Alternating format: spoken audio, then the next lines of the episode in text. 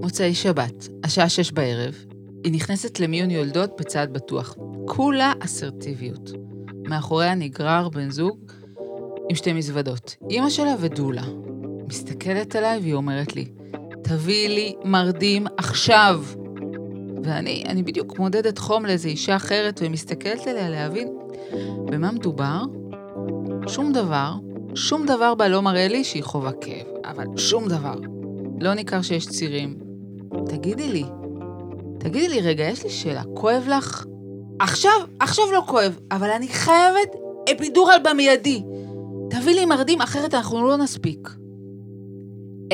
אפידורל. היי, קוראים לי אביגיל גורן. אני דולה ומלווה נשים בלידות. ואני מיכל רוזן, אחות, מיילדת, ואתן מאזינות לבאות לעולם, שיחות על הריון ולידה.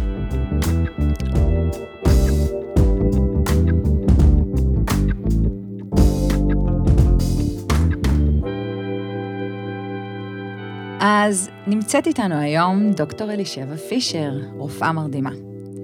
עכשיו, אתן לא רואות אותה, ואתן חייבות להאמין לי, אישה צעירה, חייכנית, ומאוד מאוד ורבלית, ואנחנו מאוד שמחות לארח אותך.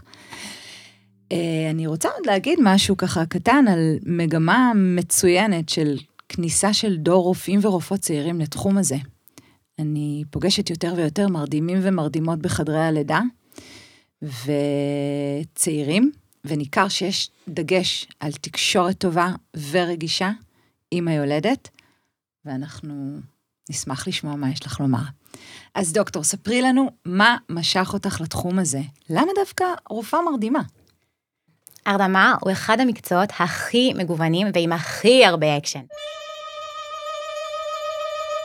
אנחנו מרדימים בחדר ניתוח, יש שם כבר גיוון משמעותי. אני יכולה יום אחד להרדים ילד פג, ויום למחרת להרדים איש מבוגר לניתוח לב מורכב. וכל ניתוח הוא אחר לגמרי, כי צריך להתאים את ההרדמה לסוג הניתוח, לחולה הספציפי ולמחלות שלו. תוך כדי הניתוח אנחנו גם מתמודדים עם כל סיבוך ומצב חירום שעלולים לקרות. אנחנו גם מרדימים בכל מיני מקומות בחוץ לחדר ניתוח, עובדים בטיפול נמרץ ונקראים לאחיות בכל בית החולים. מה שאני הכי אוהבת במקצוע, זה שמצד אחד זה מקצוע חכם, צריך הרבה הבנה של הפיזיולוגיה, של כל מערכות הגוף, אבל מצד שני, יש גם מלא מלא תכלס, עשייה, פעולות עם תוצאות מיידיות, מנואליות, מקרה חירום ואקשן. ובפן האישי, אנחנו גם צריכים לדעת ליצור קשר חזק ואימון תוך זמן קצר. אנחנו פוגשים את המטופל, מנהלים שיחה שהיא קצרה יחסית עד שמבצעים את ההרדמה עצמה. זה לא כמו רופא במשפחה בקהילה, שמכיר מטופל שנים. ובזמן הקצר הזה, אנחנו צריכים להצליח לגרום למטופל להאמין ולפתוח בנו. טוב, תוכלי לספר לנו עוד קצת על עצמך? מה זה המבטא הזה? איפה נולדת? איפה את עובדת? אני נולדתי בארצות הברית, גדלתי בצרפת ועליתי לארץ בגיל 18 לבד. למדתי תואר ראשון בביולוגיה, פסיכולוגיה ומדעי המוח באוניברסיטה העברית בירושלים, ואחר כך למדתי רפואה בתל אביב. אה, אני כבר ארבע שנים מתמחה בהרדמה באיכילוב, אני מסיימת בשנה הקרובה, וחוץ מזה אני גם אימא לשתי בנות מהממות. אז לפני שאנחנו צוללות פנימה לסקירה היסטורית קצרצרה, אתם יודעות, בנצרות התייחסו לכאבי לידה כעונש אלוהי. עונש מאלוהים על החטא הקדמון של חווה אימנו. ותראו, מבחינתם, די היה בקטורת ותפילה, כי כל מאמץ מעבר היה יכול לעורר את חמתו של האל. מה שנקרא גישה פמיניסטית. אוקיי, okay, ומתי בכל זאת חשבו על הרעיון הגאוני? אז כמו הרבה דברים בהיסטוריה, אפשר להאשים או לשבח את המלכה ויקטוריה. אמצע המאה ה-19, מלכת אנגליה, ילדה לנסיך אלברט תשעה ילדים, ו... סלדה מהיריון ונגאלה ממש מלידה. ואז? ואז היא מגיעה ללידה שמונה, הלידה של לאופולד. היא נעזרת בחומר הרדמה כדי להפחית את כאבי הלידה. ופתאום, הכנסייה נותנת אישור לתרופה שמכונה מאותו רגע הרדמה מלכותית. והתרופה משמשת רופאים להפחתת כאב לידה עד מלחמת העולם השנייה. בוא רק נאמר שיהיו עוד רופאים שעבדו על הרדמה. נכון. אז באותה שנה במקביל, מנתח צרפתי ורופא סקוטי משתמשים במזרק עם מחט חלולה כדי לטפל בכאבים. וב-1885, נוירולוג בשם קורנינג, משתמש בהמצאה הזו שלהם כדי להזריק קוקאין לאזור החלציים של גבר בריא. אני רק רוצה להוסיף שהרעיון עבר כמה שדרוגים עד להרדמה האפידורלית שאנחנו מכירים, כלומר קתטר שנכנס לאזור האפידורלי בקרבת עמוד השדרה. השימוש הראשון בלידה היה ב-1909, והשיטה הפכה לאמצעי שכיח יותר בשנות ה-40. אגב, מחוץ לחדר לידה אנחנו גם משתמשים באפידורל כדי לשלוט בכאבים אחרי הניתוח, אה, בניתוחים מאוד כואבים כמו ברגליים, ניתוחי בטן, ניתוחי חזה, ובמקרים כאלה אנחנו אפילו משאירים את האפידורל במשך כמה ימים אחרי הניתוח. את יודעת, דוקטור אלישבע, אני פוגשת הרבה נשים שנכנסות לחדר לידה, ואין פוקוס על הלידה. החלום, החלום הוא לא תינוק, החלום הוא אפידורל. תסבירי לנו, מה זה בכלל אפידורל? אפידורל זה סוג של הרדמה אזורית. חשוב לדעת שיש שני סוגים של הרדמה אזורית, הרדמה ספינלית והרדמה אפידורלית. קל להתבלבל ביניהם כי שתיהן נעשות על ידי זריקה בגב התחתון, אבל בעצם מדובר בהרדמות שהן שונות. אז בואי נעשה סדר, איפה בדיוק מתבצעת ההרדמה האפידורלית, ואם תוכלי להסביר את זה בצורה עוד יותר פשוטה. בטח, אז חוט השדרה שלנו שוחה בתוך נוזל מיוחד, נוזל חוט השדרה, והוא עטוף במעטפה שנקראת הדורה. החלל שנמצא מחוץ לדורה נקרא החלל האפידורלי, וזה חלל שהוא ריק בדרך כלל. כשאנחנו עושים אפידורל, אנחנו מזריקים חומר הרדמה לחלל הזה, וככה אנחנו מרדימים את העצבים ממש איפה שהם מתחברים לחוט השדרה.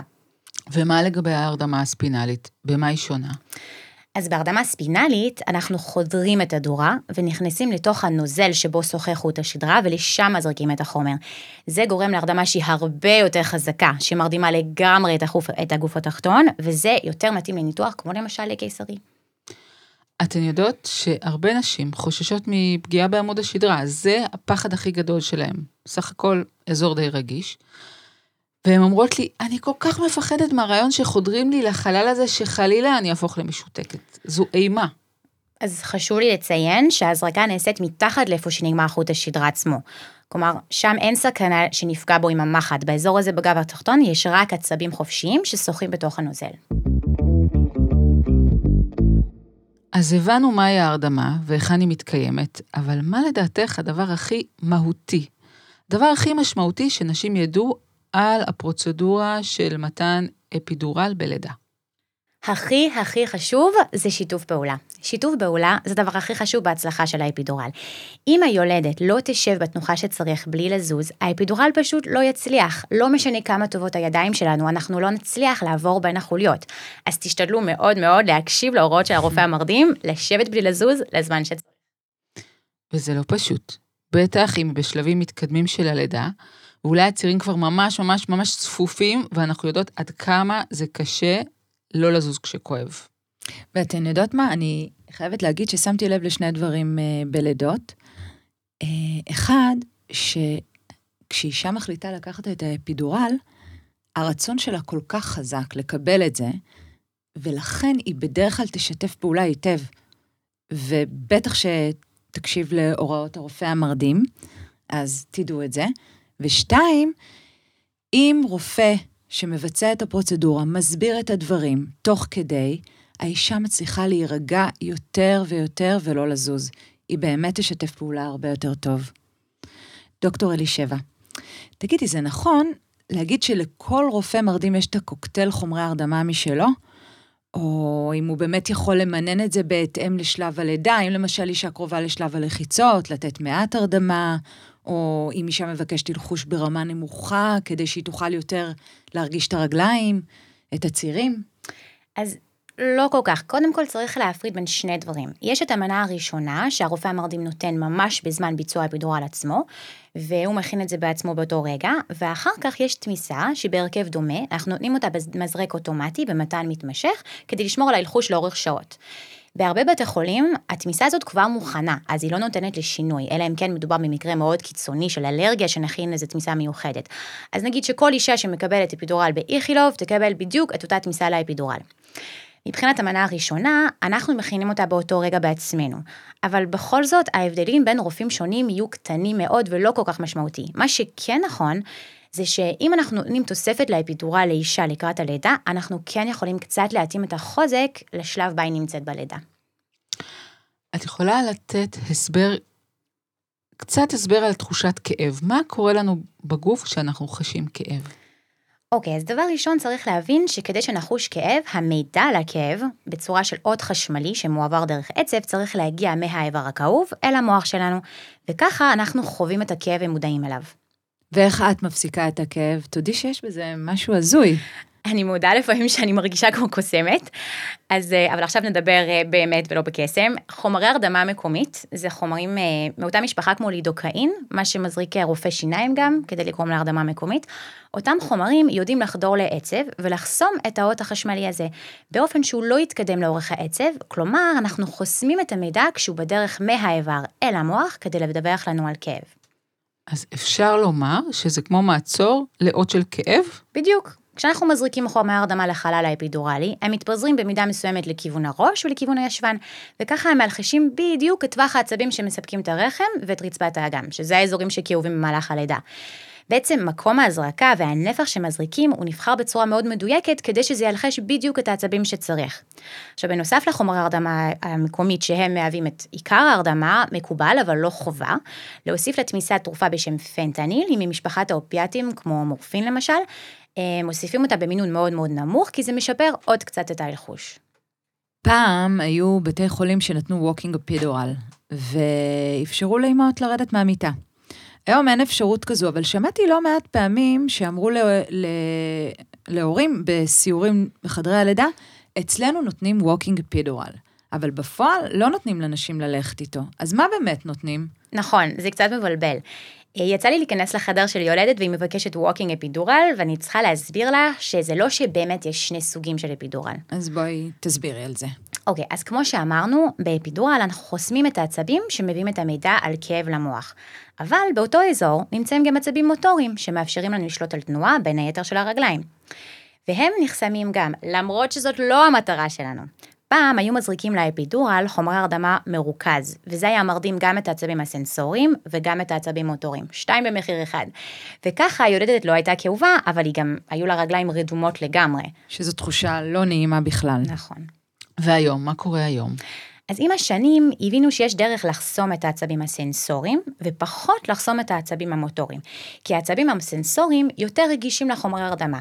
אז אם אנחנו נותנים את החומר בצורה מדוללת יותר, אנחנו מצליחים לחסום בעיקר, אבל לא רק, את הכאב עם פחות חסימה של העצבים המוטוריים. אז בעצם כל צורה של אפידורל שבו נותנים את החומר בצורה מדוללת, בעצם אפשר לקרוא לה walking epidural, כי בתיאוריה אישה כן אולי יכולה ללכת עם זה. אבל בפועל היום אין ירידה מהמיטה לאחר מתן אפידורל, כי אנחנו לא יכולים לשלוט באופן מלא על איך האישה תגיב, ואנחנו מאוד מפחדים שהיא כן תיפול בכל זאת.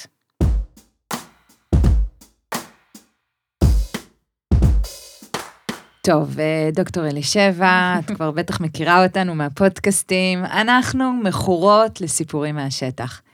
תני לנו איזה סיפור, מקרה שאת זוכרת, אבל בלי להפחית המאזינות. אז uh, פעם נכנסתי לחדר של יולדת שביקשה אפידורל, והיא הייתה במקלחת, וישבה לה כדור פיזיו, כולה רטובה. Uh, הסברתי לה שהיא צריכה לצאת ולשבת על המיטה בשביל לקבל את האפידורל, והיא אומרת לי, נו, את לא יכולה לעשות לי את זה פה במקלחת? יש לי חברה שסבלה מתחורים מאוד מאוד קשים לקראת הלידה, וכל מה שהיא פינטזה, לקבל אפידורל שבוע לפני הלידה, ילחש לה את התחורים וכבר הכין אותה ללידה. אז תספרי לנו על התהליך והתנאים למתן אפידורל. אז דבר ראשון, אני ניגשת ליולדת בחדר הלידה ומציגה את עצמי. בדרך כלל בשלב הזה אני זוכה ל... אה, סוף סוף אמרתי מה פה! קולקטיבי מהיולדת וכל המלווים שלה, זה תמיד נחמד. כן, לפעמים נראה שהמרדים אה, זה שווה למשיח בלידה. הגיע המשיח! אה, אז כדי שאני אוכל לבצע את האפידורל, היולדת צריכה להיות במיטה, יבשה וישובה.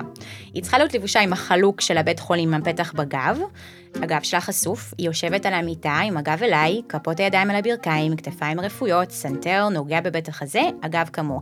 אנחנו קוראים לזה לשבת כמו גב בננה או חתול כועס, כלומר בעצם הגב מעוגל וככה מבליט כמה שאפשר את החוליות של הגב התחתון, וזה ממש קריטי להצלחה שלנו. אחרי זה אני מתחילה לשאול כמה שאלות רפואיות חשובות. אז אלרגיה לתרופות, האם היא קיבלה אפידורל בלידה קודמת, איך היה לה, האם יש לה מחלות ברקע, הפרעות קרישה, בעיות בגב, תרופות שהיא לוקחת באופן קבוע. ואחר כך אני מסבירה לה על תהליך האפידורל, למרות שהאישה כבר צועקת בשלב הזה, איפה אני חותמת כבר? אבל בכל זאת, חשוב שהיא תבין את התהליך. אז אני מסבירה לה בדיוק כמה זמן זה לוקח, מה השלבים בפעולה, כל הסיבוכים האפשריים, ואיך היא יכולה לעזור לכך שהפעולה תעבור בשלום, ואז אני מחתימה אותה על הסכמה. ואז, ברוב המקרים, מבקשים מהמלווים בשלב הזה לצאת. רגע, לא פשוט. תראי, זה לא בדיוק נוהל רשמי, אבל הסיבה שכן נבקש לצאת זה כי מדובר בפעולה שהיא סטרילית, וכל הבן אדם נוסף בחדר עלול להעלות את הסיכוי לזיהומים. עם זאת, אני אישית ורופאים מרדימים רבים במחלקה שלי כן מאפשרים לבן זוג לחבוש מסכה ולהישאר בז, אה, בזמן האפידורל, אה, אלא אם כן מאיזושהי סיבה נראה שהוא יפריע לפעולה, ותאמיני לי, יש כאלה. בעלים שמתעלפים, את מתכוונת, אני פגשתי כמה, ונחזור לפרוצדורה. טוב, אז השלב הבא זה רחצה של הגב, כי הרי מדובר בפעולה שהיא סטרילית לחלוטין, כמו ניתוח. אנחנו רוחצים את הגב עם אלכוהול שלוש פעמים, זה כדי להפחית את האפשרות של זיהומים, ואז אני מתלבשת עם חלוק וכפפות שהם סטרילים. אחרי זה אני מזריקה במחט קטנה קצת חומר להרדמה מקומית בעור, אני מחכה שהאזור יהיה מאולחש כמו שצריך, ואז אני נכנסת בין החוליות עם המחט האפידורלית, ואני מתקדמת עד שאני מוצאת את החלל האפידורלי שדיברנו עליו. כשאני מגיעה אליו, אני מכניסה דרך המחט, שהיא בעצם כמו מוליך, צינורית מאוד דקה, שהיא תישאר בסוף בפנים בין החוליות, ודרכה היולדת תקבל את החומר המלחש באופן קבוע אחר כך. ואני רוצה להוסיף שבשלב הזה מוציאים את המחט הגדולה והיא נזרקת. חשוב לי מאוד שנשים ידעו שלא נשארת להם שום מחט בגב, רק צינורית. נכון, ובשלב הזה גם אה, האישה יכולה להרגיש קצת זרם חשמלי בגב, אני תמיד מזהירה שזה עלול לקרות, כדי שלא תופתע מזה, ואחרי זה אני מזריקה את המנה הראשונה של האפידורל, ואז אנחנו מדביקים את הצינורית על הגב עם מלא מלא פלסטרים, כדי שלא תצא בטעות בזמן הלידה, ואנחנו מחברים את הקצה של הצינורית למזרק אוטומטי. משכיבים את האישה חזרה על הגב, והמיילדת מודדת לחץ סתם כמה פעמים אחרי הפעולה, וזה לוקח בדרך כלל משהו כמו עשר דקות, רבע שעה, עד שהאישה תתחיל להרגיש הקלה משמעותית בצירים. ושאלת מיליון הדולר, איך אנחנו עוזרות לאישה לבחור מתי זה הרגע הנכון לביצוע פידורל? יש את החשש הזה, לא לפספס. נכון, זו תמיד השאלה. יולדות מצד אחד לא רוצות לקבל את האפידורל מוקדם מדי, הן מפחדות שזה תוקע את הלידה, אבל מצד שני הן מפחדות לפספס. אני חושבת שהרגע הנכון זה ממש בתחילה של לידה פעילה. כי כן יש יתרון בלעשות אפידורל דווקא על הצד המוקדם יותר ולא לחכות. כשאישה יותר מתקדמת בלידה, יהיה לה הרבה יותר קשה לשבת בזמן הפעולה בתנוחה שצריך בלי לזוז ולשתף פעולה. לנו כרופאים מרדימים זה יותר קל לעשות אפידורל לאישה בפתיחה שלוש מאשר בפתיחה מלאה. עכשיו, אמרת תוקע את הלידה, את יכולה להרחיב על זה? מדוע לעיתים אפידורל יתקע את הלידה? אז זהו, שאפידורל לא תוקע את הלידה, הוא כן מעריך אותה קצת, בעיקר את השלב השני של הלידה. ושוב נגיד ששלב שני בלידה מיוחס לשלב שבו יש פתיחה מלאה של צוואר הרחם, ועד ללידת התינוק. אני בתחושה שלמדנו המון על אפידורל, דוקטור אלישבע. בשטח, מה האחוזים של נשים שבוחרות היום ללדת עם אפידורל? זה קצת משתנה בין בתי חולים, אבל זה משהו כמו 60% מהנשים שיולדות עם אפידורל. Mm, מעניין, הרגיש לי יותר. גם לי הרגיש יותר. אה, בטח אם מדברים על לידות ראשונות. ובגלל שאתם עובדות באזור המרכז. אה, תראו, מדובר בפעולה שהיא מאוד בטוחה, אבל כמו כל התערבות רפואית, היא לא נטולת סיבוכים. ואני לא רוצה להפחיד, אבל מצד שני, אני כן חושבת שעדיף לשמוע את זה פה עכשיו, ולא לראשונה שנייה לפני האפידורל עצמו, כשאת מתה מכאבים. אז התופעות לוואי היותר שכיחות הן פשוטות יחסית, ירידה בלחץ דם, גרד, בחילות, כאבי גב במקום הדקירה אחר כך, יכולה להיות תופעה של כאבי ראש, שימשכו כמה ימים, ולפעמים הם ידרשו התערבות נוספת, ובמקרים מאוד מאוד מאוד נדירים, יכול להיות דימום, זיהום סביב חוט השדרה שיכול לגרום לנזק רציני, אבל עוד פעם, זה סופר נדיר. הרבה נשים שואלות, אם אני אקח אפידורל, מה יהיה בצירי לחץ? יכאב לי? איך אני אדע גם מתי ללחוץ? אז העצבים שמספקים את רצפת האגן הם עצבים שיותר קשה להרדים אותם באפידורל, ולכן הם מולחשים בצורה פחות יעילה. וזה נכון שתחושת הלחץ עלולה להישאר גם אחרי אפידורל מוצלח שילחש בצורה טובה את כל הצירים עד שלב הלחיצות. עדיין החוויה תהיה פחות כואבת מאשר ללא אפידורל. אבל נדיר שאישה לא חשה כאב בכלל, בכלל, בכלל בשלב הזה. מצד שני, אנחנו צריכים לזכור שדבר ראשון מדובר בשלב שהוא קצר יחסית, וזה גם כן חשוב להרגיש את הצירים. חד משמעי, ובאמת כדאי להרגיש את שלב הלחיצות לטובת הלחיצות היעילות יותר, ולהפחית סיכויים uh, להתערבויות, כמו ואקום ולחיצות על הבטן. Uh, האפידורל ילחש את הכאב בשלבים קודמים, ואז באה התחושה הזו של uh, קצת לחץ, ו... וזה מתעצם, אבל הלחץ הזה זה בגלל ראש שעבר וירד ממש ממש נמוך, והוא ממש מתקרב ליציאה. אז תנסי לא להיבהל מהתחושה החדשה. תביני שאת מתקרבת לסוף התהליך, ונסי לחזור לנשימה המודעת, למקום הכואב, ותביני שעכשיו זה זמן טוב להתחבר לתהליך, להרגיש את העובר יורד ומתקרב אלייך. ויש שם גם את האפידורל שעוזר. אנחנו מדברות המון על חשיבות של בחירה בלידה, ולפעמים אישה שהגיעה ללידה טבעית, ומסיבה כלשהי צריכה להיפרד מהפנטזיה ולקבל אפידורל. איך את, דוקטור אלישבע, איך את עוזרת לה שם? איך את מסייעת לה עם ה... לרכך את העמדות, לתכנן, לחשב מסלול מחדש? יש לי על זה דווקא סיפור. אז פעם נכנסתי לחדר לידה של יולדת, שאמרו לי שהיא ביקשה אפידורל. אני נכנסת, מציגה את עצמי כרופאה מרדימה, פתאום היולדת מתפרצת בבכי. Oh. עכשיו, אני לא רגילה לקבלת פנים הזאת. אני ניסיתי להבין מה כל כך עצוב, אז המיילדת מסבירה לי שהיא תכננה לידה טבעית והיא נשברה. והיולדת מתחילה לבכות לי שהיא כישלון. לקחתי את הזמן, ישבתי איתה ודיברנו כמה דקות טובות על זה. אני אגיד לכם מה שאמרתי לה. תהליך הלידה, או חוויית הלידה, זה דבר מאוד חשוב, ללא ספק. אבל צריך לזכור מה המטרה של הלידה, והמטרה זה ילד ואימא בריאים.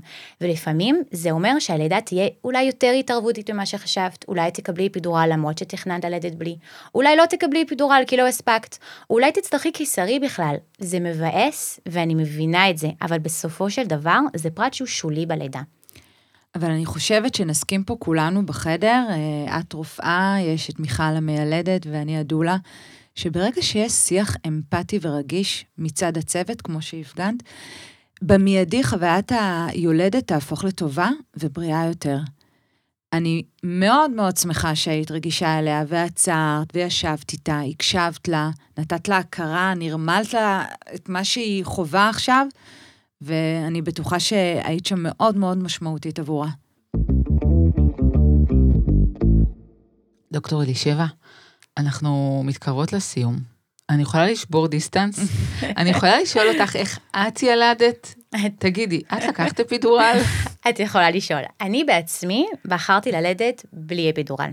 החברים בעבודה שאלו אותי ככה בצחוק את מי אני אבחר שיעשה לי את האפידורל, והייתי צריכה להסביר שוב ושוב שאני לא מתכננת כעיקרון לקבל אפידורל. כולם היו המומים. תראה, הסיבה שבחרתי ללדת בלי, זה לא בגלל שאני מסתירה לכן איזה סיבוך מסכן חיים, או בגלל שאני מפחדת מזה, אה, פשוט רציתי להרגיש את חוויית הלידה כמו שהיא, ולהיות יותר פעילה בלידה שלי. אני באתי עם ראש פתוח, אמרתי, נראה איך זה יהיה, אולי אני כן בסוף אצטרך. זאת בחירה מאוד מאוד מאוד אישית. יש מצב שבלידה הבאה אני כן אבקש אפידורל, כדי שאני גם מכיר את החוויה של הלידה עם, אבל צריך להיות גמישים עם ראש פתוח. מה את הכי אוהבת בחדר לידה? תראי, חדר לידה זה מקום שהוא שמח, ורוב הזמן מאוד כיף לעבוד בו. אצלנו יש גם צוות מיילדותי מאוד נעים, עם אווירה טובה בין המילדות, רופאי הנשים והרופאים המרדימים. אני אישית גם מאוד נהנית לעבוד עם נשים ולעזור בהם אה, ברגע הקריטי הזה בחיים שלהם. מה, מה אבל לך ספציפית עושה את זה? אני במיוחד אוהבת להרדים נשים לניתוחים קיסריים, כי שם אני מרגישה שאני באמת יכולה לתרום לחוויה שלהם. תראה, יש לי הרבה חבר, חברות שעברו ניתוחים קיסריים, והדמות שהן זוכרות זה דווקא הרופא המרדים, כי הוא זה שישב ליד הראש שלהם ודיבר איתן והרגיע אותם. שם אנחנו יוצרים קשר שהוא קצת יותר ארוך ומשמעותי מאשר באפידורל. ובמיוחד, נשים שלוקחים לקיסרי דחוף במהלך הלידה, כלומר קיסרי שלא היה מתוכנן, פתאום הכל משתנה, תוכנית הלידה שהייתה להן הולכת לפח, הן כל כך מפוחדות, הן לא מבינות מה קורה להן. ואני אוהבת להיות שם בשבילם ולהצליח בכל זאת להפוך את החוויה שלהם לנעימה וחיובית.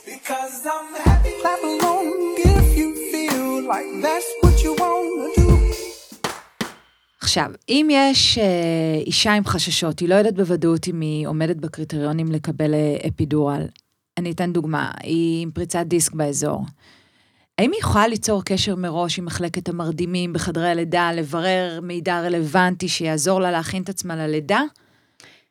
תראי, לצערי אי אפשר להתקשר ולדבר עם מרדים. יש לנו מרפאת טרום הרדמה ליולדות שהיא מיועדת בעיקר לנשים עם מחלות רקע מורכבות, שממש מצריכות הכנה מיוחדת לפני לידה או קיסרי. כן אפשר לקבל הפניה מהרופא נשים אם יש בזה צורך, אבל בכל מקרה, יש מעט מאוד נשים שלא יכולות לקבל אפידורל. למשל, הפרעות קרישה או טיפול מנוגדי קרישה, אה, זה כדי למנוע חלילה דימום במקום הדקירה, שיכול לגרום לפגיעה בעצבים. וזאת הסיבה גם שבגללם מבקשים בדיקות דם? נכון, זאת הסיבה שתמיד מבקשים ספירת דם עדכנית לפני שעושים את האפידורל, ואנחנו גם תמיד שואלים על נטייה לדימומים בעבר, אבל רוב הנשים יכולות לקבל אפידורל. אפילו נשים עם פריצות דיסק או עקמת, יכולות לקבל אפידורל. יש סיכוי קצת יותר גבוה שלנו יהיה אולי יותר קשה טכנית לבצע אותו, אולי הוא יהיה טיפה פחות יעיל בגלל השינויים באנטומיה של הגב, אבל הן יכולות לקבל אפידורל. מה שאני ממליצה ליולדת עם בעיה אורתופדית כזאת, זה להביא לחדר לידה את כל התיק הרפואי שלה. בין אם זה MRI של עמוד השדרה, מכתב מאורתופד, וזה יעזור ורק יקצר את התהליך ויקל על כולנו. ומה לגבי נשים מקועקעות בגב התחתון? אז לגבי קעקועים, אסור לדקור דרך הקעקוע, כי זה יכול להכניס פיגמנט לתוך חוט השדרה, אבל במקרה כזה אנחנו פשוט דוקרים במרווח בין חולייתי שהוא מעל או מתחת לקעקוע. אז אלא אם כן יש לך קעקוע ענק שמכסה את כל הקו האמצע של הגב, אין שום בעיה ואת יכולה לקבל אפידורל. אז רגע לפני שאנחנו ממש מסיימות, אני רוצה להוסיף עוד אספקט. תראו, במתן אפידורל יש גם איזשהו צד פוליטי. ויש ויכוח שמתנהל בין רופאים, מנהלי מחלקות, אקטיביסטיות, פמיניסטיות, יולדות, מיילדות, לגבי הדרך, הדרך הנכונה להציע, ואפילו לממן אפידורל ליולדות.